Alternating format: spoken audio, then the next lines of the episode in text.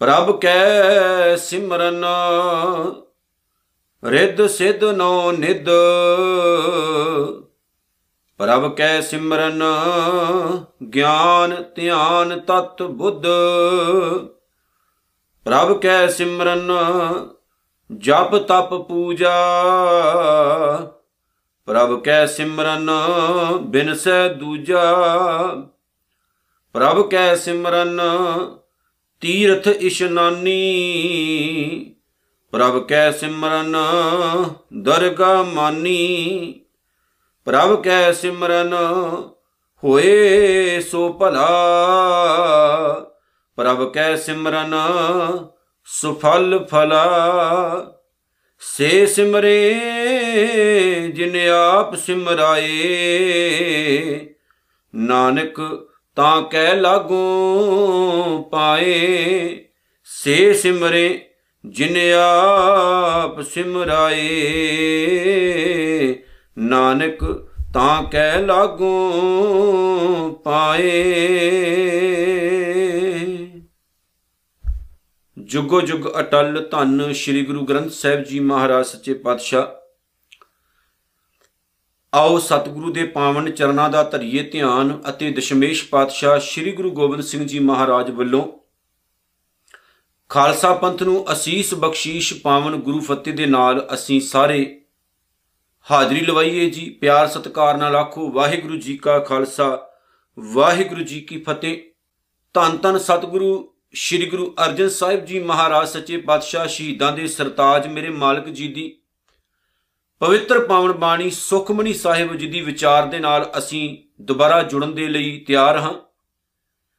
ਗੁਰੂ ਅਰਜਨ ਸਾਹਿਬ ਜੀ ਦੀ ਇਹ ਪਾਵਨ ਬਾਣੀ ਦੀ ਵਿਚਾਰ ਕਰਦਿਆਂ ਅੱਜ ਸਾਡੇ ਕੋਲ ਪਹਿਲੀ ਅਸ਼ਟਪਦੀ ਦੀ ਤੀਸਰੀ ਪੌੜੀ ਮੌਜੂਦ ਹੈ, ਤੀਸਰਾ ਪਦਾ, ਜਿਹਦੀ ਅਸੀਂ ਅੱਜ ਵਿਚਾਰ ਕਰਨ ਲੱਗੇ ਹਾਂ। ਔਰ ਇਸ ਪੌੜੀ ਦੇ ਵਿੱਚ ਗੁਰੂ ਨਾਨਕ ਸਾਹਿਬ ਸੱਚੇ ਪਾਤਸ਼ਾਹ ਦੀ ਇਸ ਪੰਜਵੀਂ ਜੋਤ ਨੇ ਸਿਮਰਨ ਦੀ ਤਾਕਤ ਅਤੇ ਬਹੁਤ ਸਾਰੀਆਂ ਜਿਹੜੀਆਂ ਗਲਤ ਧਾਰਨਾਵਾਂ ਸਾਡੇ ਜੀਵਨ ਕਾਲ ਵਿੱਚ ਬਣੀਆਂ ਹੋਈਆਂ ਨੇ, ਉਹਨਾਂ ਨੂੰ ਬਹੁਤ ਬਖੂਬੀ ਸਪਸ਼ਟ ਕੀਤਾ ਹੈ। ਪਹਿਲਾਂ ਤਾਂ ਮੈਂ ਥੋੜਾ ਜਿਹਾ ਇੱਥੇ ਰੁਕ ਕੇ ਅਗਾਹ ਤੁਰਾਂਗਾ ਕਿ ਸਿਮਰਨ ਦੇ ਨਾਮ ਉੱਪਰ ਬਹੁਤ ਵੱਡਾ ਇੱਕ ਵਹਿਮ ਖੜਾ ਕੀਤਾ ਗਿਆ ਹੈ। ਸਿਮਰਨ ਹੈ ਕੀ ਹੈ? ਸਹੀ ਮਾਇਨੇ ਤੇ ਸਪਸ਼ਟ ਇਹਦਾ ਜਿਹੜਾ ਸਰੂਪ ਹੈ, ਧੰਨ ਸ਼੍ਰੀ ਗੁਰੂ ਗ੍ਰੰਥ ਸਾਹਿਬ ਦੀ ਪਾਵਨ ਬਾਣੀ ਦੇ ਵਿੱਚ ਉਹਨੂੰ ਲੋਕਾਂ ਤੱਕ ਨਹੀਂ ਪਹੁੰਚਾਇਆ ਗਿਆ। ਇੱਕ ਪਿਆਰਾ ਜਿਹਾ ਬਚਨ ਹੈ, ਧੰਨ ਗੁਰੂ ਗ੍ਰੰਥ ਸਾਹਿਬ ਮਹਾਰਾਜ ਸੱਚੇ ਪਾਤਸ਼ਾਹ ਜੀ ਦੀ ਪਿਆਰੀ ਪਾਵਨ ਬਾਣੀ ਦਾ, ਜਿੱਥੇ ਸਤਿਗੁਰੂ ਜੀ ਲਿਖਦੇ ਨੇ ਕਿ ਨਾਮਾ ਕਹੇ ਤਿਲੋਚਨਾ, ਮੁਖ ਤੇ RAM ਸੰਭਾਲ ਹਾਥ, ਪਾਉ, ਕਰ ਕਾਮ, ਸਭ ਚੀਤ ਨਰੰਜਨ ਨਾਲ। ਅਸਲ ਦੇ ਵਿੱਚ ਪ੍ਰਮਾਤਮਾ ਦੇ ਸਿਮਰਨ ਦਾ ਸਬੰਧ ਚਿੱਤ ਨਾਲ ਹੈ। ਕਿਉਂਕਿ ਉੱਥੇ ਜਿਹੜਾ ਵਹਿਮ ਸੀ ਨਾ ਇਦਾਂ ਲੱਗਦਾ ਸੀ ਕਿ ਜਿਵੇਂ ਕੋਈ ਇਨਸਾਨ ਦੁਨੀਆਦਾਰੀ ਦੇ ਸਾਰੇ ਕੰਮ ਧੰਦੇ ਛੱਡ ਕੇ ਤੇ ਜਦੋਂ ਹੱਥ 'ਚ ਮਾਲਾ ਪਕੜ ਲੈਂਦਾ ਜਾਂ ਪਰਿਵਾਰ ਨੂੰ ਛੱਡ ਕੇ ਜੰਗਲ ਬੀਆਂ ਬਾਨਾਂ 'ਚ ਚਲਾ ਜਾਂਦਾ ਹੈ ਤੇ ਸਹੀ ਮਾਇਨੇ ਦੇ ਵਿੱਚ ਉਹ ਇਨਸਾਨ ਰੱਬੀ ਰੂਪ ਦਾ ਮਾਲਕ ਬਣ ਜਾਂਦਾ ਹੈ। ਪਰ ਗੁਰੂ ਨਾਨਕ ਸਾਹਿਬ ਸੱਚੇ ਪਾਤਸ਼ਾਹ ਜੀ ਨੇ ਇਸ ਗੱਲ ਨੂੰ ਬਿਲਕੁਲ ਹੀ ਤਲਾਂਜਲੀ ਦਿੱਤੀ ਹੈ, ਮੰਨਿਆ ਨਹੀਂ ਹੈ। ਸਤਿਗੁਰੂ ਨੇ ਕਿਹਾ ਹੈ ਵੀ ਆਪਣੀ ਕਿਰਤ ਵਿਰਤ ਕਰ ਤੇ ਇਹਦੇ ਵਿੱਚ ਹੀ ਪ੍ਰਮਾਤਮਾ ਨੂੰ ਯਾਦ ਰੱਖ, ਰੱਬ ਦਾ ਸਿਮਰਨ ਹੀ ਸਹੀ ਮਾਇਨੇ 'ਚ ਰੱਬ ਨੂੰ ਯਾਦ ਰੱਖਣਾ ਹੈ। ਹਰ ਵਕਤ ਉਹਦੀ ਯਾਦ ਵਿੱਚ ਖੁੱਬੇ ਰਹਿਣਾ ਹੈ। ਜਦੋਂ ਸਤਿਗੁਰੂ ਜੀ ਇਹ ਸ਼ਬਦ ਲਿਖਦੇ ਨੇ ਤੇ ਮੇਰੇ ਮਾਈਂਡ ਦੇ ਵਿੱਚ ਇੱਕ ਗੱਲ ਆ ਜਾਂਦੀ ਹੈ ਕਿ ਗੁਰੂ ਨਾਨਕ ਸਾਹਿਬ ਜੀ ਤਾਂ ਆਪ ਪੂਰੀ ਜ਼ਿੰਦਗੀ ਕਿਰਤਕਾਰ ਕਰਦੇ ਰਹੇ ਨੇ, ਇਹੀ ਉਪਦੇਸ਼ ਦਿੱਤਾ ਹੈ। ਕਿੰਨੀ ਵੇਖੋ ਸਟਰਗਲ ਗੁਰੂ ਨਾਨਕ ਸਾਹਿਬ ਨੇ ਆਪਣੇ ਜੀਵਨ ਦੇ ਵਿੱਚ ਕੀਤੀ ਹੈ। ਉਹਨਾਂ ਦੇ ਕੋਲ ਕਿੱਥੇ ਇੰਨਾ ਟਾਈਮ ਸੀ ਕਿ ਚੌਂਕੜਾ ਮਾਰ ਕੇ ਤੇ ਹੱਥ ਵਿੱਚ ਮਾਲਾ ਪਕੜ ਕੇ ਤੇ ਸਪੈਸ਼ਲ ਭੋਰਾ ਕੱਢ ਕੇ ਤੇ ਨਾਮ ਜਪਦੇ। ਉਹਨਾਂ ਨੇ ਤਾਂ ਸਪੈਸ਼ਲ ਤੌਰ ਤੇ ਭੋਰਿਆਂ ਵਿੱਚ ਵੜੇ ਹੋਏ ਲੋਕਾਂ ਨੂੰ ਬਾਹਰ ਕੱਢਿਆ। ਤੇ ਉਹਨਾਂ ਨੇ ਕਿਹਾ ਵੀ ਰੱਬ ਦਾ ਸਿਮਰਨ ਕਰਨਾ ਹੈ ਤੇ ਰੱਬ ਨੂੰ ਹਰ ਵਕਤ ਯਾਦ ਰੱਖੋ, ਹਰ ਸ਼ੈ ਵਿੱਚੋਂ, ਹਰ ਚੀਜ਼ ਵਿੱਚੋਂ ਕਰਤਾਰ ਨੂੰ ਦੇਖੋ, ਨਿਰੰਕਾਰ ਨੂੰ ਦੇਖੋ। ਜਦੋਂ ਹਰ ਇੱਕ ਚੀਜ਼ ਵਿੱਚੋਂ ਤੁਸੀਂ ਉਸ ਮਾਲਕ ਨੂੰ ਦੇਖੋਗੇ ਤੇ ਸਮਝ ਲਓ ਤੁਹਾਡਾ ਸਿਮਰਨ ਹੋ ਗਿਆ, ਤੁਸੀਂ ਪਰਮਾਤਮਾ ਦੇ ਘਰ ਦੇ ਵਿੱਚ ਕਬੂਲ ਚੜ ਗਏ। ਦੇਖੋ, ਸਤਿਗੁਰੂ ਨੇ ਆਪਣੇ ਜੀਵਨ ਕਾਲ ਦੇ ਵਿੱਚ ਵੀ ਇਹੀ ਚੀਜ਼ ਸਮਝਾਈ ਹੈ ਕਿ ਮਨ ਪਰਦੇਸੀ ਜੇ ਥੀਐ ਸਭ ਦੇਸ਼ ਪਰਾਇਆ ਕਿ ਜੇ ਮਨ ਨਹੀਂ ਟਿਕਾਉ ਦੇ ਵਿੱਚ ਆਇਆ ਨਾ ਤੇ ਤੁਹਾਡੀ ਮਾਲਾ ਫੇਰਨ ਦਾ ਕੋਈ ਫਾਇਦਾ ਨਹੀਂ ਹੋਣਾ, ਯਾਦ ਰੱਖਿਓ। ਸੋ ਪ੍ਰਮਾਤਮਾ ਨੂੰ ਸਿਮਰਨ ਕਰਨਾ ਹੈ, ਆਪਣੇ ਬੱਚਿਆਂ ਵਿੱਚੋਂ ਉਹਨੂੰ ਵੇਖੋ। ਪਰਿਵਾਰ ਵਿੱਚੋਂ ਉਹਨੂੰ ਵੇਖੋ। ਆਪਣੀ ਜ਼ਿੰਮੇਵਾਰੀਆਂ ਨਿਭਾਉਂਦੇ ਹੋਏ ਉਹਨੂੰ ਯਾਦ ਰੱਖੋ। ਤੇ ਵਿਸ਼ੇਸ਼ ਤੌਰ ਤੇ ਕਿਤੇ ਚੌਂਕਣਾ ਮਾਰ ਕੇ ਬੈਠਣ ਦੇ ਨਾਲ ਸਿਮਰਨ ਨਹੀਂ ਜੇ ਹੁੰਦਾ, ਤੇ ਨਾ ਹੀ ਗੁਰੂ ਨਾਨਕ ਸਾਹਿਬ ਦੀ ਸੋਚ ਨੇ ਇਸ ਚੀਜ਼ ਨੂੰ ਐਕਸੈਪਟ ਕੀਤਾ ਹੈ, ਪ੍ਰਵਾਨ ਕੀਤਾ ਹੈ। ਸਤਿਗੁਰ ਤਾਂ ਸਭੈ ਘਟ ਰਾਮ ਬੋਲੇ, ਰਾਮਾ ਬੋਲੇ, ਰਾਮ ਬਿਨਾ ਕੋ ਬੋਲੇ ਰੇ ਦੀ ਗੱਲ ਕਰਦੇ ਨੇ। ਏਕਲ ਮਾਟੀ ਕੁੰਜਰ ਚੀਟੀ ਭਜਨ ਹੈ ਬੋ ਨਾਨਾ ਰੇ ਦੀ ਗੱਲ ਕਰਦੇ ਨੇ ਕਿ ਇੱਕ ਹੀ ਮਿੱਟੀ ਤੋਂ ਇੱਕ ਹਾਥੀ ਬਣਾਇਆ ਜਾਂਦਾ ਤੇ ਕੀੜੀ ਬਣਾਈ ਜਾਂਦੀ। ਭਾਵ ਕਿ ਅਮੀਰੀ ਗਰੀਬੀ ਦਾ ਪਰਦਾ ਵੀ ਦੂਰ ਕਰ ਦਿੱਤਾ। ਸੁਖਮਨੀ ਸਾਹਿਬ ਦੀ ਪਹਿਲੀ ਅਸ਼ਟਪਦੀ ਦੀ ਤੀਜੀ ਪੌੜੀ ਦੇ ਵਿੱਚ। ਉਹਨੂੰ ਆਓ ਜੀ ਆਪਾਂ ਵਿਚਾਰਦੇ ਹਾਂ, ਪਹਿਲੀ ਪੰਕਤੀ ਹੈ, ਪ੍ਰਭ ਕੈ ਸਿਮਰਨ ਰਿੱਧ ਸਿੱਧ ਨੌ ਨਿਧ। ਹੁਣ ਗੁਰੂ ਅਰਜਨ ਸਾਹਿਬ ਸੱਚੇ ਪਾਤਸ਼ਾਹ ਕਹਿੰਦੇ ਕਿ ਪ੍ਰਮਾਤਮਾ ਦੇ ਸਿਮਰਨ ਦੇ ਵਿੱਚ ਹੀ ਸਾਰੀਆਂ ਰਿੱਧੀਆਂ ਸਿੱਧੀਆਂ ਨੇ ਤੇ ਕੁਬੇਰ ਦੇ ਨੌ ਖਜ਼ਾਨੇ ਨੇ। ਕੁਬੇਰ ਜਿਹੜਾ ਦੇਵਤਾ ਨਾ, ਜਿਹਨੂੰ ਖਜ਼ਾਨਿਆਂ ਦਾ ਮਾਲਕ ਕਿਹਾ ਜਾਂਦਾ ਹੈ, ਕੁਬੇਰ ਦੇਵਤੇ ਦੇ ਨੌ ਖਜ਼ਾਨੇ ਮੰਨੇ ਜਾਂਦੇ ਨੇ। ਲੇਕਿਨ ਧੰਨ ਗੁਰੂ ਅਰਜਨ ਸਾਹਿਬ ਸੱਚੇ ਪਾਤਸ਼ਾਹ ਜੀ ਕਹਿੰਦੇ ਨੇ, ਨਾ ਤੈਨੂੰ ਸਿੱਖਾ ਕਿਸੇ ਕੁਬੇਰ ਦੇਵਤੇ ਦੀ ਸ਼ਰਨ 'ਚ ਜਾਣ ਦੀ ਲੋੜ ਹੈ, ਕਿਉਂਕਿ ਤੈਨੂੰ ਮਾਇਆ ਪ੍ਰਾਪਤ ਕਰਨ ਦੇ ਲਈ ਕਿਸੇ ਕੁਬੇਰ ਦੇ ਸਾਹਮਣੇ ਸੀਸ ਝੁਕਾਉਣ ਦੀ ਲੋੜ ਨਹੀਂ ਹੈ, ਤੇ ਨਾ ਤੈਨੂੰ ਵਿਸ਼ੇਸ਼ ਤੌਰ ਤੇ ਕਿਸੇ ਰਿੱਧੀਆਂ ਸੱਦੀਆਂ ਦੀ ਲੋੜ ਹੈ ਲੋੜ ਹੈ। ਕਿਉਂਕਿ ਦੁਨੀਆ ਨੂੰ ਭੜਕਾਉਣ ਦੇ ਲਈ, ਭਰਮਾਉਣ ਦੇ ਲਈ ਰਿੱਧੀਆਂ ਸੱਦੀਆਂ ਦੀ ਵਰਤੋਂ ਕੀਤੀ ਜਾਂਦੀ ਰਹੀ ਹੈ। ਪਰ ਰਿੱਧੀਆਂ ਸੱਦੀਆਂ ਨਾਮ ਦੀ ਕੋਈ ਸ਼ੈ ਦੁਨੀਆ ਵਿੱਚ ਨਹੀਂ ਹੈ। ਇਹ ਕੇਵਲ ਤੇ ਕੇਵਲ ਫਜ਼ੂਲ ਗੱਲਾਂ ਨੇ, ਜਿਨ੍ਹਾਂ ਦੇ ਜ਼ਰੀਏ ਲੋਕਾਂ ਨੂੰ ਬੁੱਧੂ ਬਣਾਇਆ ਗਿਆ, ਮੂਰਖ ਬਣਾਇਆ ਗਿਆ ਤੇ ਲੋਕ ਲਗਾਤਾਰ ਮੂਰਖ ਬਣਦੇ ਰਹੇ। ਸਗੋਂ ਗੁਰਬਾਣੀ ਦਾ ਇੱਕੋ ਹੀ ਨਿਸ਼ਚੈ ਹੈ, ਤੁਹਾਡਾ ਜੀਵਨ ਸਾਫ਼ ਸੁਥਰਾ ਕਰਨਾ। ਰਿੱਧੀਆਂ ਸਦੀਆਂ ਨੂੰ ਗੁਰਬਾਣੀ ਨੇ ਬਿਲਕੁਲ ਵੀ ਇੱਥੇ ਪ੍ਰਵਾਨ ਨਹੀਂ ਕੀਤਾ ਹੈ। ਤੁਹਾਡੇ ਅੰਦਰ ਦੀ ਇੱਕ ਤਾਕਤ ਹੋਣੀ ਚਾਹੀਦੀ ਹੈ, ਅੰਦਰੋਂ ਤੁਸੀਂ ਮਜ਼ਬੂਤ ਹੋਣੇ ਚਾਹੀਦੇ ਹੋ। ਤੇ ਸਤਿਗੁਰੂ ਗੁਰੂ ਅਰਜਨ ਸਾਹਿਬ ਕਹਿੰਦੇ ਨੇ ਕਿ ਪ੍ਰਮਾਤਮਾ ਦਾ ਸਿਮਰਨ ਕਰਨ ਵਾਲਿਆ, ਤੈਨੂੰ ਕਿਸੇ ਕੁਬੇਰ ਦੇ ਖਜ਼ਾਨਿਆਂ ਦੀ ਲੋੜ ਨਹੀਂ ਹੈ। ਤੈਨੂੰ ਕਿਸੇ ਰਿੱਧੀਆਂ ਸਦੀਆਂ ਦੇ ਪਿੱਛੇ ਦੌੜਨ ਦੀ ਲੋੜ ਨਹੀਂ ਹੈ ਕਿ ਮੈਂ ਵਿਸ਼ੇਸ਼ ਤੌਰ ਤੇ ਸਮਾਧੀਆਂ ਲਾਵਾਂ ਤੇ ਰੱਬ ਭਗਵਾਨ ਪ੍ਰਗਟ ਹੋਵੇ ਤੇ ਤੈਨੂੰ ਕੋਈ ਅਸ਼ੀਰਵਾਦ ਦੇਵੇ ਤੇ ਤੈਨੂੰ ਰਿੱਧੀਆਂ ਸਦੀਆਂ ਦੇ ਦੇਵੇ। ਆਈ ਕੁਝ ਆਪਾਂ ਵੇਖਦੇ ਹਾਂ ਨਾ।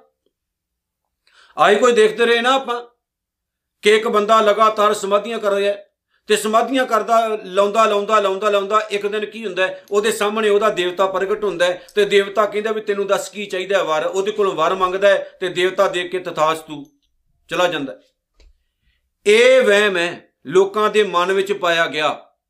ਕੇਵਲ ਤੇ ਕੇਵਲ। ਔਰ ਵਹਿਮ ਦੇ ਤਹਿਤ ਲੋਕਾਂ ਨੂੰ ਬੁੱਧੂ ਮੂਰਖ ਬਣਾਉਣਾ ਬਹੁਤ ਸੌਖਾ ਹੈ। ਗੁਰੂ ਅਰਜਨ ਸਾਹਿਬ ਜੀ ਅੱਗੇ ਕਹਿੰਦੇ ਨੇ ਕਿ ਪ੍ਰਭ ਕੈ ਸਿਮਰਨ ਰਿੱਧ ਸਿੱਧ ਨੌ ਨਿੱਧ ਪ੍ਰਮਾਤਮਾ ਦਾ ਸਿਮਰਨ ਕਰਨ ਨਾਲ ਇਨਸਾਨ ਦਾ ਅੰਦਰ ਬਹੁਤ ਜ਼ਿਆਦਾ ਮਜ਼ਬੂਤ ਹੋ ਜਾਂਦਾ ਹੈ। ਰਿੱਧੀਆਂ ਸਿੱਧੀਆਂ ਉਹਦੇ ਅੰਦਰ ਪ੍ਰਗਟ ਹੋ ਜਾਂਦੀਆਂ ਨੇ। ਮਤਲਬ ਹੈ ਕਿ ਉਸ ਇਨਸਾਨ ਦਾ ਜੀਵਨ ਹੀ ਇੰਨਾ ਉੱਚਾ ਸੁੱਚਾ ਹੋ ਜਾਂਦਾ ਹੈ ਕਿ ਉਹਦੀ ਜ਼ੁਬਾਨ ਤੋਂ ਨਿਕਲੇ ਹੋਏ ਜਿਹੜੇ ਬੋਲ ਹੁੰਦੇ ਨੇ ਉਹ ਸੱਚ ਹੋ ਜਾਂਦੇ ਨੇ। ਉਹਦੇ ਕੀਤੇ ਹੋਏ ਜਿਹੜੇ ਕੰਮ ਹੁੰਦੇ ਨੇ ਉਹ ਸੱਚੇ ਸੁੱਚੇ ਹੁੰਦੇ ਨੇ। ਉਹਦੀ ਜ਼ੁਬਾਨ ਦਾ ਕਿਹਾ ਹੋਇਆ ਜਿਹੜਾ ਬੋਲ ਹੁੰਦਾ ਝੂਠਾ ਨਹੀਂ ਹੁੰਦਾ ਹੈ। ਤੇ ਨੌ ਨਿਦ ਨਾਲ ਦੀ ਨਾਲ ਖਜ਼ਾਨੇ ਵੀ ਮਿਲ ਜਾਂਦੇ ਨੇ ਉਹਨੂੰ ਕੁਬੇਰ ਦੇ। ਭਾਵ ਕਿ ਉਹਨੂੰ ਕਿਸੇ ਪ੍ਰਕਾਰ ਦੀ ਕੋਈ ਭੁੱਖ ਨਹੀਂ ਰਹਿੰਦੀ, ਉਹ ਰੱਜਾ ਰਹਿੰਦਾ ਹੈ। ਉਹ ਜੇ ਰੁੱਖੀ ਮਿਲੇ, ਸੁੱਖੀ ਮਿਲੇ ਤੇ ਉਹਦੇ ਵਿੱਚ ਹੀ ਆਨੰਦਮਈ ਹੋ ਜਾਂਦਾ ਹੈ। ਰੁੱਖੀ ਸੁੱਖੀ ਖਾਏ ਕੇ ਠੰਡਾ ਪਾਣੀ ਪੀਓ, ਫਰੀਦਾ ਦੇਖ ਪਰਾਈ ਚੋਪੜੀ ਨਾ ਤਰਸਾਏ ਜੀਓ। ਇੰਨਾ ਕੋ ਉਹਦਾ ਜੀਵਨ ਉੱਚਾ ਸੁੱਚਾ ਹੋ ਜਾਂਦਾ ਹੈ ਕਿ ਉਹਦਾ ਅੰਦਰ ਹੀ ਮਜ਼ਬੂਤ ਹੋ ਜਾਂਦਾ ਤੇ ਮਾਲਕ ਉਹਦੀ ਸਾਰੀ ਭੁੱਖ ਖਤਮ ਕਰ ਦਿੰਦਾ ਹੈ, ਉਹਦੀ ਜ਼ਿੰਦਗੀ 'ਚ ਰਜੇਵਾ ਆ ਜਾਂਦਾ ਹੈ। ਤੇ ਕਿਸੇ ਵੀ ਉਹ ਰਿੱਧੀਆਂ ਸਦੀਆਂ ਵਾਲੀਆਂ ਤਾਕਤਾਂ ਦੇ ਪਿੱਛੇ ਭੱਜ ਕੇ ਆਪਣੇ ਮਾਲਕ ਅਕਾਲ ਪੁਰਖ ਵਾਹਿਗੁਰੂ ਨੂੰ ਭੁਲਾਉਂਦਾ ਨਹੀਂ ਹੈ। ਪ੍ਰਭ ਕੈ ਸਿਮਰਨ ਗਿਆਨ ਧਿਆਨ ਤਤ ਬੁੱਧ। ਪਰਮਾਤਮਾ ਦਾ ਸਿਮਰਨ ਕਰਨ ਦੇ ਨਾਲ ਇਨਸਾਨ ਗਿਆਨੀ ਹੁੰਦਾ ਹੈ। ਇਨਸਾਨ ਦੀ ਜਿਹੜੀ ਬੁੱਧੀ ਹੈ, ਭਾਵ ਜਿਹਨੂੰ ਆਪਾਂ ਧਿਆਨ ਕਹਿੰਦੇ ਆ ਸੁਰਤ ਲਾਉਣ ਦਾ ਚੱਜ ਇਨਸਾਨ ਨੂੰ ਹੁੰਦਾ ਹੈ। ਤਤ ਬੁੱਧ ਸੰਸਾਰ ਨੂੰ ਪੈਦਾ ਕਰਨ ਵਾਲੇ ਅਕਾਲ ਪੁਰਖ ਵਾਹਿਗੁਰੂ ਦੀ ਜਿਹੜੀ ਅਕਲ ਹੈ, ਜਿਹੜੀ ਬੁੱਧੀ ਹੈ ਉਸ ਇਨਸਾਨ ਦੇ ਅੰਦਰ ਪ੍ਰਵੇਸ਼ ਕਰ ਜਾਂਦੀ ਹੈ। ਹੁਣ ਇੰਨੀ ਕੋ ਗੱਲ ਦੇ ਵਿੱਚ ਬਹੁਤ ਕੁਝ ਹੈ। ਪਰਮਾਤਮਾ ਨੂੰ ਯਾਦ ਰੱਖਣ ਵਾਲਾ ਜਿਹੜਾ ਇਨਸਾਨ ਹੈ ਨਾ, ਜਿਹੜਾ ਕਦੇ ਵੀ ਮਾਲਕ ਨੂੰ ਨਹੀਂ ਭੁੱਲਦਾ, ਜਿਹੜਾ ਹਰ ਵਕਤ ਉਸ ਮਾਲਕ ਨੂੰ ਯਾਦ ਰੱਖਦਾ ਹੈ ਨਾ, ਸਤਿਗੁਰੂ ਜੀ ਕਹਿੰਦੇ ਨੇ, ਸਹੀ ਮਾਇਨੇ ਦੇ ਵਿੱਚ ਉਹ ਗਿਆਨੀ ਹੈ ਤੇ ਸਹੀ ਮਾਇਨੇ ਦੇ ਵਿੱਚ ਉਹ ਧਿਆਨੀ ਹੈ। ਉਹੀ ਸਹੀ ਮਾਇਨੇ ਦੇ ਵਿੱਚ ਸੁਰਤ ਦਾ ਟਿਕਾਓ ਲਗਾਉਣ ਵਾਲਾ ਇਨਸਾਨ ਹੈ। ਉਹ ਜਿੱਥੇ ਜਿੱਥੇ ਉਹਦੀ ਬੁੱਧੀ ਦਾ ਵਿਕਾਸ ਹੁੰਦਾ ਹੈ ਉੱਥੇ ਨਾਲ ਦੀ ਨਾਲ ਗਿਆਨ ਭਾਵ ਪ੍ਰਮਾਤਮਾ ਦੇ ਨਾਲ ਉਹਦੀ ਡੂੰਗੀ ਸਾਂਝ ਪੈਂਦੀ ਹੈ। ਫਿਰ ਹੁੰਦਾ ਕੀ ਹੈ ਕਿ ਪ੍ਰਮਾਤਮਾ ਵਰਗੀ ਅਕਲ ਉਹਦੇ ਅੰਦਰ ਪੈਦਾ ਹੋ ਜਾਂਦੀ ਹੈ। ਉਹ ਆਪਣੇ ਗੁਰੂ ਵਰਗਾ ਬਣ ਜਾਂਦਾ ਹੈ, ਰੱਬ ਵਰਗਾ ਬਣ ਜਾਂਦਾ ਹੈ, ਉੱਚੀ ਸੁੱਚੀ ਸੋਚ ਦਾ ਮਾਲਕ ਬਣ ਜਾਂਦਾ ਹੈ। ਪ੍ਰਭ ਕੈ ਸਿਮਰਨ, ਜਪ, ਤਪ, ਪੂਜਾ, ਫਿਰ ਉਹਨੂੰ ਸਮਝ ਲੱਗਦੀ ਹੈ ਕਿ ਮੈਨੂੰ ਸਪੈਸ਼ਲ ਕਿਸੇ ਦੇਵਤੇ ਦੀ ਪੂਜਾ ਕਰਨ ਦੀ ਲੋੜ ਨਹੀਂ। ਮੈਨੂੰ ਕੋਈ ਜਪ, ਤਪ ਕਰਨ ਦੀ ਲੋੜ ਨਹੀਂ, ਕਿਉਂਕਿ ਵਾਹਿਗੁਰੂ ਨੂੰ ਯਾਦ ਕਰਦਿਆਂ ਕਰਦਿਆਂ ਉਹਦੇ ਅੰਦਰ ਇੰਨਾ ਕੁ ਟਿਕਾਉ ਆ ਜਾਂਦਾ ਕਿ ਉਹਨੂੰ ਸੱਚ ਦੀ ਸਮਝ ਆ ਜਾਂਦੀ ਹੈ ਕਿ ਆ ਜਪ ਤਪ ਕਰਨ ਵਾਲੇ ਤੇ ਵਿਸ਼ੇਸ਼ ਤੌਰ ਤੇ ਪੂਜਾ ਪਾਠ ਕਰਨ ਵਾਲੇ ਜਿੰਨੇ ਪਖੰਡੀ ਨੇ, ਉਹਨਾਂ ਦੁਨੀਆ ਵਿੱਚ ਹੋਰ ਕੋਈ ਪਖੰਡੀ ਨਹੀਂ ਹੈ। ਇੱਕ ਰਕਸ਼ਾ ਵਾਹਣ ਵਾਲਾ ਇਨਸਾਨ ਜਿਹੜਾ ਦੋ ਟਾਈਮ ਦੀ ਰੋਟੀ ਰੋਜੀ ਕਮਾਉਣ ਦੇ ਲਈ ਇੰਨੀ ਮਿਹਨਤ ਕਰਦਾ ਹੈ, ਉਹ ਤੋਂ ਵੱਡਾ ਧਰਮੀ ਕੋਈ ਦੁਨੀਆ 'ਚ ਹੋ ਸਕਦਾ ਹੈ? ਨਹੀਂ ਹੋ ਸਕਦਾ। ਜਿਹਨੇ ਆਪਣੇ ਪਰਿਵਾਰ ਨੂੰ ਪਾਲਣਾ ਤੇ ਰਾਤ ਦਿਨ ਖੇਤਾਂ ਦੇ ਵਿੱਚ ਇਹ ਜਿਹੜੇ ਖੂਨ ਪਸੀਨਾ ਇੱਕ ਕਰਕੇ ਬੈਠਾ ਉਸ ਤੋਂ ਵੱਡਾ ਕੋਈ ਹੋਰ ਧਰਮ ਹੀ ਹੋ ਸਕਦਾ ਨਹੀਂ ਹੋ ਸਕਦਾ। ਅੱਜ ਕੀ ਹੈ? ਸਿਮਰਨ ਕਰਨ ਵਾਲੇ, ਰੱਬ ਦਾ ਨਾਮ ਜਪਣ ਵਾਲੇ ਢੌਂਕੀ ਲੋਕ ਜਿਹੜੇ ਐ ਉਹ ਵੇਖੋ ਤਾਂ ਸਹੀ ਉਹਨਾਂ ਦਾ ਲਾਈਫ ਸਟਾਈਲ ਕੀ ਬਣ ਚੁੱਕਾ ਹੈ। ਉਹਨਾਂ ਨੇ ਲੋਕਾਂ ਨੂੰ ਬੁੱਧੂ ਬਣਾਇਆ ਡਰ ਪਾ ਪਾ ਕੇ। ਜੀ, ਸਾਡਾ ਬਾਬਾ ਬੜਾ ਜਾਰੀ ਆ ਜੀ, ਬਾਬਾ ਸਾਡਾ ਬੜਾ ਕਲਾ ਧਾਰੀ ਆ। ਬਸ ਲੋਕਾਂ ਨੂੰ ਮੂਰਖ ਬਣਾਓ। ਤੇ ਮੂਰਖ ਬਣਾ ਕੇ ਜਿਹੜਾ ਉਹ ਲੁੱਟਣਾ ਸ਼ੁਰੂ ਕਰ ਦਿਓ। ਤਾਂ ਹੀ ਤਾਂ ਸਿਗਰਟਾਂ ਪੀਣ ਵਾਲੇ ਜਿਹੜੇ ਲੋਕ ਐ, ਉਹ ਸਾਡੇ ਅੱਜ ਰੱਬ ਬਣੇ ਬੈਠੇ ਐ। ਸ਼ਰਾਬਾਂ ਪੀਣ ਵਾਲੇ ਸਾਡੇ ਰੱਬ ਬਣੇ ਬੈਠੇ ਐ। ਮਹਾਨ ਠੱਗ ਲੋਕ ਸਾਡੇ ਰੱਬ ਬਣੇ ਬੈਠੇ ਐ। ਸਿਮਰਨ ਦੇ ਨਾਮ ਉੱਤੇ ਜਿੰਨਾ ਧੰਦਾ ਚੱਲਿਆ, ਉਹਨਾਂ ਕਿਤੇ ਵੀ ਨਹੀਂ ਐ। ਆ ਜਿੰਨੇ ਵੀ ਦੇਹ ਧਾਰੀ ਗੁਰੂ ਬਾਬੇ ਐ, ਸਾਰਿਆਂ ਦਾ ਧੰਦਾ ਹੀ ਸਿਮਰਨ ਦੇ ਨਾਮ ਤੇ ਜੀ। ਸਾਡਾ ਬਾਬਾ ਸਿਮਰਨ ਦੇ ਰਿਹਾ ਸਾਨੂੰ ਜੀ, ਨਾਮਦਾਨ ਬਾਬੇ ਕੋ ਲਿਆ ਜੀ ਆਪਾਂ। ਤੇ ਨਾਮਦਾਨ ਸਾਡਾ ਬਾਬਾ ਹੀ ਸਾਨੂੰ ਦੇ ਸਕਦਾ, ਕੋਈ ਹੋਰ ਨਹੀਂ ਦੇ ਸਕਦਾ। ਉਹ ਲੋਕੋ, ਤੁਹਾਨੂੰ ਬੁੱਧੂ ਬਣਾਇਆ ਜਾ ਰਿਹਾ। ਸਹੀ ਤਰ੍ਹਾਂ ਸਹੀ ਗੱਲ ਨੂੰ ਸਮਝੋ। ਪ੍ਰਮਾਤਮਾ ਦਾ ਸਿਮਰਨ ਭਾਵ ਰੱਬ ਨਾਲ ਜੁੜਨਾ, ਆਪਣੀ ਮਿਹਨਤ ਕਰੋ, ਆਪਣਾ ਕੰਮ ਕਰ ਕਰੋ ਆਪਣੇ ਜੀਵਨ ਨੂੰ ਉੱਚਾ ਸੁੱਚਾ ਬਣਾਓ ਤੇ ਆਪਣੇ ਗੁਰੂ ਦੇ, ਦਿੱਤੇ ਹੋਏ ਜਿਹੜੇ ਨਿਰਦੇਸ਼ ਨੇ, ਗੁਰੂ ਦੇ ਦਿੱਤੇ ਹੋਏ ਜਿਹੜੇ ਸਿਧਾਂਤ ਨੇ, ਜਿਹੜਾ ਸਹੀ ਵੇ ਹੈ, ਉਹਦੇ ਉੱਤੇ ਤੁਰੋ। ਫਿਰ ਜਾ ਕੇ ਕਿਤੇ ਗੱਲ ਬਣਨੀ ਹੈ। ਨਿਰਾ ਪੂਜਾ ਪਾਠ ਕਰਨ ਨਾਲ, ਜਪ ਤਪ ਕਰਨ ਨਾਲ ਕੁਝ ਨਹੀਂ ਜੇ ਬੰਨਾ। ਆ ਜਪ ਤਪ ਸਮਾਗਮ ਸਾਡੀ ਕੌਮ ਦੇ ਵਿੱਚ ਵੀ ਸ਼ੁਰੂ ਕੀਤੇ ਗਏ ਨੇ। ਜਪ ਤਪ ਚੁਬਹਿਰਾ ਸਮਾਗਮ, ਦੁਪਹਿਰਾ ਸਮਾਗਮ। ਹੈ, ਸਿੱਧਾ ਸਪਸ਼ਟ ਲੋਕਾਂ ਨੂੰ ਮੂਰਖ ਬਣਾ ਦਿੱਤਾ ਗਿਆ। ਇਹ ਲੜੀਆਂ ਚਲਾਉਣ ਨਾਲ ਥੋੜੀ ਗੱਲ ਬਣਨੀ ਹੈ। ਗੱਲ ਬਣੇਗੀ ਉਸ ਚੀਜ਼ ਨੂੰ ਸਮਝਣ ਨਾਲ ਜੋ ਸਾਡੇ ਸਤਿਗੁਰੂ ਨੇ ਸਾਡੀ ਝੋਲੀ ਵਿੱਚ ਪਾਈ। ਪ੍ਰਭ ਕਹਿ ਸਿਮਰਨ ਬਿਨਸੈ ਦੂਜਾ। ਫਿਰ ਪ੍ਰਮਾਤਮਾ ਦਾ ਸਿਮਰਨ ਕਰਨ ਨਾਲ ਇਨਸਾਨ ਦੇ ਅੰਦਰ ਇੱਕ ਹੋਰ ਵਿਚਾਰ ਪੈਦਾ ਹੁੰਦਾ ਹੈ। ਕਿਹੜਾ? ਉਹਨੂੰ ਪਤਾ ਲੱਗਦਾ ਹੈ, ਇਸ ਸ੍ਰਿਸ਼ਟੀ ਦਾ ਕਰਤਾ ਧਰਤਾ ਇੱਕੋ ਹੀ ਨਿਰੰਕਾਰ ਹੈ। ਇਸ ਲਈ ਮੈਂ ਕਿਸੇ ਹੋਰ ਦੂਸਰੇ ਦੇ ਪੈਰਾਂ 'ਚ ਸੀਸ ਨਹੀਂ ਰੱਖਣਾ, ਕਿਸੇ ਦੂਸਰੇ ਨੂੰ ਨਹੀਂ ਮੰਨਣਾ। ਤੇ ਮੈਂ ਆਪਣੇ ਗੁਰੂ ਦੀ ਦਿੱਤੀ ਹੋਈ ਡਾਇਰੈਕਸ਼ਨ ਦੇ ਮੁਤਾਬਕ ਤੁਰਨਾ ਹੈ, ਜੋ ਮੇਰਾ ਸਤਿਗੁਰੂ ਕਹਿੰਦਾ ਜੇ ਮੇਰੇ ਸਤਿਗੁਰੂ ਨੇ ਕਿਹਾ ਨਾ ਵੀ ਕਿਰਤ ਕਰੋ, ਨਾਮ ਜਪੋ, ਵੰਡ ਛਕੋ, ਤੇ ਮੈਂ ਉਹਦੇ ਮੁਤਾਬਕ ਤੁਰਨਾ ਹੈ। ਨਾ ਕਿ ਦੂਸਰਿਆਂ ਨੂੰ ਉਪਦੇਸ਼ ਦੇਣੇ ਤੇ ਆਪ ਉਹੀ ਕੰਮ ਗਲਤ ਕਰੀ ਜਾਣੇ ਨੇ। ਫਿਰ ਉਹਨੂੰ ਇਹ ਸਮਝ ਲੱਗਦੀ ਹੈ, ਇਸ ਨਿਰੰਕਾਰ ਵਿੱਚ ਇੱਕੋ ਹੀ ਭਗਵਾਨ ਹੈ ਔਰ ਉਹ ਇੱਕ ਓੰਕਾਰ ਦੇ ਰੂਪ ਦੇ ਵਿੱਚ ਪ੍ਰਗਟ ਹੈ। ਉਸ ਭਗਵਾਨ ਤੋਂ ਇਲਾਵਾ ਹੋਰ ਕਿਸੇ ਬੰਦੇ ਦੇ ਸਾਹਮਣੇ ਜੇ ਭਗਵਾਨ ਸ਼ਬਦ ਜੁੜਿਆ ਤੇ ਮੈਂ ਨਹੀਂ ਮੰਨਣਾ। ਅੱਜ ਭਗਵਾਨ ਅਖਾਉਣ ਵਾਲੇ ਬਲਾਤਕਾਰਾਂ ਦੇ ਕੇਸ ਅੰਦਰ ਜੇਲ੍ਹਾਂ ਵਿੱਚ ਨੇ। ਲੋਕ ਉਹਨਾਂ ਨੂੰ ਭਗਵਾਨ ਕਹਿੰਦੇ ਹੁੰਦੇ ਸੀ। ਤੇ ਭਗਵਾਨ ਅਖਵਾਉਣ ਵਾਲੇ ਅੱਜ ਫਰੀਜ ਹੋਏ ਨੇ ਫਰਿੱਜਾਂ ਦੇ ਵਿੱਚ। ਆਸ਼ੂਤੋਸ਼ ਵਰਗੇ, ਨੂਰ ਮਲੀਏ ਸਾਧ ਵਰਗੇ। ਇਹ ਰੱਬ ਅਖਵਾਉਣ ਵਾਲੇ ਨੇ ਤੇ ਰੱਬ ਅਖਵਾਉਣ ਵਾਲੇ ਲੋਕ ਕੈਂਸਰ ਵਰਗੀਆਂ, ਏਡਜ਼ ਵਰਗੀਆਂ ਬਿਮਾਰੀਆਂ ਨਾਲ ਮਰਦੇ ਹੋਏ ਵੇਖੇ ਨੇ। ਕਿਉਂਕਿ ਲੋਕਾਂ ਨੇ ਉਹਨੂੰ ਰੱਬ, ਉਹਨਾਂ ਨੂੰ ਰੱਬ ਬਣਾ ਲਿਆ, ਫਿਰ ਉਹਨਾਂ ਲੋਕਾਂ ਦੇ ਸਾਹਮਣੇ ਆਪਣੀਆਂ ਇੱਜ਼ਤਾਂ ਤੱਕ ਵੀ ਲੋਕਾਂ ਨੇ ਵੇਚ ਦਿੱਤੀਆਂ। ਤੇ ਉਹ ਗੰਦਗੀ ਦੇ ਢੇਰ ਬਣ ਬਣ ਕੇ ਮਰਦੇ ਰਹੇ। ਪਰਮਾਤਮਾ ਕੇਵਲ ਇੱਕ ਹੈ ਉਸ ਤੋਂ ਇਲਾਵਾ ਹੋਰ ਕੋਈ ਨਹੀਂ ਹੈ। ਹਰ ਇਨਸਾਨ ਨੂੰ ਰੱਬ ਨਾ ਸਮਝਿਆ ਕਰੋ। ਰੱਬ ਸਾਰਿਆਂ ਵਿੱਚ ਮੌਜੂਦ ਹੈ, ਪਰ ਜਿਹੜਾ ਕੋਈ ਬੰਦਾ ਤੁਹਾਨੂੰ ਕਵੇ ਵੀ ਮੈਂ ਹੀ ਤੁਹਾਡਾ ਭਗਵਾਨ ਆ ਮੈਂ ਹੀ ਤੁਹਾਡਾ ਰੱਬ ਆ ਉਹ ਤੋਂ ਵੱਡਾ ਹੋਰ ਕੋਈ ਪਖੰਡੀ ਨਹੀਂ ਜੀ ਹੋ ਸਕਦਾ। ਪ੍ਰਭ ਕਹਿ, ਸਿਮਰਨ ਤੀਰਥ ਇਸ਼ਨਾਨੀ। ਹੁਣ ਤੀਰਥਾਂ ਦੇ ਇਸ਼ਨਾਨ ਕਰਨ ਦਾ ਵੀ ਲਾਭ ਨਹੀਂ। ਵਾਹਿਗੁਰੂ ਦਾ ਸਿਮਰਨ ਕਰਨ ਵਾਲਾ ਜਿਹੜਾ ਇਨਸਾਨ ਹੈ, ਉਹਨੂੰ ਇਸ ਚੀਜ਼ ਦੀ ਸਮਝ ਲੱਗ ਜਾਂਦੀ ਹੈ ਕਿ ਪ੍ਰਮਾਤਮਾ ਨੂੰ ਯਾਦ ਕਰਨ ਨਾਲ ਹੀ ਬੰਦਾ ਸੁੱਚਾ ਹੋ ਜਾਂਦਾ ਹੈ, ਉਹਨੂੰ ਤੀਰਥਾਂ ਤੇ ਨਹਾਉਣ ਦੇ ਨਾਲ ਸੁਚਮਤਾ ਨਹੀਂ ਆਉਣ ਲੱਗੀ। ਵੀ ਗੰਗਾ 'ਚ ਨਹਾਤਿਆਂ ਪਾਪ ਸਾਰੇ ਲੱਥ ਜਾਂਦੇ ਖਰੇ। ਉਹਨੂੰ ਸਮਝ ਲੱਗ ਜਾਂਦੀ ਵੀ ਗੰਗਾ 'ਚ ਨਹਾਤਿਆਂ ਪਾਪ ਨਹੀਂ ਲੱਥਣ ਲੱਗੇ। ਪਾਪ ਤਾਦੀ ਲੱਥਣੇ ਆ, ਜੇ ਤੁਸੀਂ ਪਾਪ ਲਾਓਗੇ ਤਾਂ। ਜੇ ਹੋਰ ਮਾੜੇ ਕੰਮ ਕਰੀ ਜਾਣੇ ਨੇ ਨਾਲ ਨਾਲ ਤੇ ਪਹਿਰਾਵਾ ਧਰਮ ਦਾ ਰੱਖ ਕੇ ਲੋਕਾਂ ਨੂੰ ਲੁੱਟੀ ਜਾਣਾ ਤੇ ਪਾਪ ਨਹੀਂ ਜੇ ਲੱਥਣ ਲੱਗੇ। ਸਤਿਗੁਰੂ ਜੀ ਨੇ ਕਿਹਾ ਵੀ ਜੇ ਰੱਬ ਨੂੰ ਯਾਦ ਰੱਖ ਰਹੇ ਹੋ ਤੇ ਤੁਹਾਨੂੰ ਕਿਸੇ ਤੀਰਥ ਆਦਿਕ ਤੇ ਜਾ ਕੇ ਨਹਾਉਣ ਦੀ ਲੋੜ ਨਹੀਂ ਹੈ। ਮਾਲਕ ਆਪਣੇ ਆਪ ਹੀ ਕਿਰਪਾ ਕਰ ਦਿੰਦਾ ਹੈ। ਸਤਿਗੁਰੂ ਵੇਖੋ ਪੂਰੀ ਜ਼ਿੰਦਗੀ ਬ੍ਰਾਹਮਣ ਦੇ ਬਣਾਏ ਹੋਏ ਕਰਮਕਾਂਡਾਂ ਦਾ ਵਿਰੋਧ ਕਰਦੇ ਰਹੇ, ਲੋਕਾਂ ਨੂੰ ਸਹੀ ਸੇਧ ਦਿੰਦੇ ਰਹੇ। ਇਧਰ ਸਾਡੇ ਸਿੱਖਾਂ ਨੇ ਉਹੀ ਕੰਮ ਸਟਾਰਟ ਕਰ ਲਿਆ। ਉਹ ਭਾਈ, ਨਹਾਉਣ ਧੋਣ ਦੇ ਨਾਲ ਸਰੀਰ ਹੀ ਸਾਫ਼ ਹੁੰਦਾ ਹੈ। ਨਹਾਉਣ ਧੋਣ ਦੇ ਨਾਲ ਮਨ ਦੀ ਮੈਲ ਨਹੀਂ ਜੇ ਲੱਥਦੀ ਹੁੰਦੀ। ਮਨ ਦੀ ਮੈਲ ਚੰਗੀਆਂ ਵਿਚਾਰਾਂ ਨਾਲ ਲੱਥਦੀ ਹੈ, ਜੀਵਨ ਚੰਗਾ ਬਣਾਇਆ ਲੱਥਦੀ ਹੈ। ਅੱਗੇ ਸਤਿਗੁਰੂ ਜੀ ਕੀ ਕਹਿੰਦੇ ਨੇ, ਪ੍ਰਭ ਕੈ ਸਿਮਰਨ ਦਰਗਾ ਮਾਨੀ। ਪਰਮਾਤਮਾ ਦਾ ਜਿਹੜਾ ਸਿਮਰਨ ਕਰਨ ਵਾਲਾ ਇਨਸਾਨ ਹੈ ਉਹਨੂੰ ਸਮਝ ਲੱਗ ਜਾਂਦੀ ਹੈ ਕਿ ਜੇ ਰੱਬ ਦੇ ਹਜ਼ੂਰੀ ਵਿੱਚ ਉਹਦੀ ਦਰਗਾਹ ਦੇ ਵਿੱਚ ਮਾਣ ਪਾਉਣਾ ਤੇ ਇਹਦੇ ਲਈ ਆਪਣੇ ਜੀਵਨ ਨੂੰ ਉੱਚਾ ਸੁੱਚਾ ਚੁੱਕਣਾ ਬਹੁਤ ਜ਼ਰੂਰੀ ਹੈ। ਪਰਮਾਤਮਾ ਦੀ ਹਜ਼ੂਰੀ ਕਿਹੜੀ ਹੈ? ਸੰਸਾਰ। ਕਿਉਂਕਿ ਰੱਬ ਪਰਮਾਤਮਾ ਕਿਤੇ ਸਪੈਸ਼ਲ ਤੌਰ ਤੇ ਆਪਣੀ ਸਮਾਧੀ ਲਗਾ ਕੇ ਨਹੀਂ ਬੈਠਾ ਹੋਇਆ, ਇਹ ਯਾਦ ਰੱਖਿਓ। ਤੇ ਉਹਨੂੰ ਪ੍ਰਮਾਤਮਾ ਆਪਣੀ ਹਜ਼ੂਰੀ ਵਿੱਚ ਪ੍ਰਵਾਨ ਕਰ ਲੈਂਦਾ ਜਿਹੜਾ ਇਨਸਾਨ ਉਹਨੂੰ ਯਾਦ ਰੱਖਦਾ ਹਰ ਵਕਤ। ਅੱਗੇ ਸਤਿਗੁਰੂ ਕਹਿੰਦੇ ਨੇ, ਪ੍ਰਭ ਕੈ ਸਿਮਰਨ ਹੋਏ ਸੋ ਭਲਾ। ਜਿਹੜਾ ਪ੍ਰਮਾਤਮਾ ਦਾ ਸਿਮਰਨ ਕਰਨ ਵਾਲਾ ਹੈ ਨਾ, ਉਹਨੂੰ ਇਸ ਚੀਜ਼ ਦੀ ਵੀ ਸਮਝ ਲੱਗ ਜਾਂਦੀ ਹੈ ਵੀ ਸੰਸਾਰ ਵਿੱਚ ਜੋ ਕੁਝ ਹੋ ਰਿਹਾ ਹੈ ਭਲਾ ਹੀ ਹੋ ਰਿਹਾ ਹੈ ਚੰਗਾ ਹੀ ਹੋ ਰਿਹਾ। ਹੈ ਫਿਰ ਉਹ ਸ਼ਿਕਵੇ ਨਹੀਂ ਕਰਦਾ, ਮਿਹਣੇ ਨਹੀਂ ਮਾਰਦਾ, ਤਾਨੇ ਨਹੀਂ ਮਾਰਦਾ, ਹਾਏ ਰੱਬਾ ਆ ਕੀ ਹੋ ਗਿਆ, ਹਾਏ ਰੱਬਾ ਆ ਕੀ ਹੋ ਗਿਆ? ਉਹ ਪਰਮਾਤਮਾ ਦੇ ਭਾਣੇ ਵਿੱਚ ਖੁਸ਼ ਰਹਿੰਦਾ ਹੈ। ਇੱਕ ਚੀਜ਼ ਮੈਂ ਤੁਹਾਡੇ ਸਾਹਮਣੇ ਸਾਹਮਣੇ ਰੱਖ ਦਵਾਂ। ਇੱਕ ਚੀਜ਼ ਮੈਂ ਤੁਹਾਡੇ ਨਾਲ ਸਾਂਝੀ ਕਰ ਦਵਾਂ। ਸਾਡੇ ਇਤਿਹਾਸ ਵਿੱਚ ਬਹੁਤ ਸਾਰੇ ਰਲੇ ਗੱਡੇ ਪਾਏ ਗਏ ਨੇ। ਜਨਮ ਅਤੇ ਮੌਤ ਮਾਲਕ ਨੇ ਇੱਕ ਵਿਧੀ ਤਿਆਰ ਕੀਤੀ ਹੈ ਇਸ ਸੰਸਾਰ ਨੂੰ ਚਲਾਉਣ ਦੀ। ਜਿਹੜਾ ਇਨਸਾਨ ਪੈਦਾ ਹੁੰਦਾ ਹੈ, ਉਸ ਇਨਸਾਨ ਨੇ ਮਰਨਾ ਹੈ। ਇਹ ਸੱਚ ਹੈ। ਸਾਡੇ ਇਤਿਹਾਸ ਵਿੱਚ ਬਹੁਤ ਸਾਰੇ ਐਸੇ ਰਲੇ ਗੱਡੇ ਪਾਏ ਗਏ ਨੇ ਕਿ ਇੱਕ ਬ੍ਰਾਹਮਣ ਦਾ ਮੁੰਡਾ ਮਰ ਗਿਆ ਤੇ ਕੁਝ ਲੋਕਾਂ ਨੇ ਇਕੱਠੇ ਹੋ ਕੇ ਉਸ ਬ੍ਰਾਹਮਣ ਨੂੰ ਕਿਹਾ ਵੀ ਗੁਰੂ ਅਮਰਦਾਸ ਸਾਹਿਬ ਦੇ ਕੋਲ ਲੈ ਕੇ ਜਾ, ਤੇਰਾ ਮੁੰਡਾ ਜਿਉਂਦਾ ਹੋ ਜਾਏਗਾ। ਗੁਰੂ ਅਮਰਦਾਸ ਸਾਹਿਬ ਦੇ ਪਾਵਨ ਚਰਨਾਂ ਵਿੱਚ ਲੈ ਕੇ ਗਏ। ਹੋਇਆ ਕਿ ਸਤਿਗੁਰੂ ਗੁਰੂ ਅਮਰਦਾਸ ਸਾਹਿਬ ਨੇ ਕਿਹਾ ਵੀ ਇਦਾਂ ਨਹੀਂ ਹੋ ਸਕਦਾ, ਗੱਲ ਨਹੀਂ ਬੰਨੀ ਵੀ ਕਿਉਂਕਿ ਇਹਦੀ ਤਾਂ ਆਤਮਾ ਉੱਡ ਚੁੱਕੀ ਹੈ, ਹੁਣ ਇਹਦੇ ਲਈ ਕਿਸੇ ਹੋਰ ਨੂੰ ਮਰਨਾ ਪਏਗਾ, ਫਿਰ ਤੇਰਾ ਮੁੰਡਾ ਜਿਉਂਦਾ ਹੋਣਾ ਤੇ ਇੱਕ ਸਿੱਖ ਜਿਹੜਾ ਉਹ ਚਾਦਰ ਲਈ ਉਹਨੇ ਲਵੇਂ ਪੈ ਗਿਆ, ਆਪਣੇ ਸਵਾਸ ਉਹਨੇ ਤਿਆਗ ਦਿੱਤੇ, ਉਧਰ ਬ੍ਰਾਹਮਣ ਦਾ ਮੁੰਡਾ ਜਿਉਂਦਾ ਹੋ ਗਿਆ ਤੇ ਉਧਰ ਸਿੱਖ ਜਿਹੜਾ ਮਰ ਗਿਆ।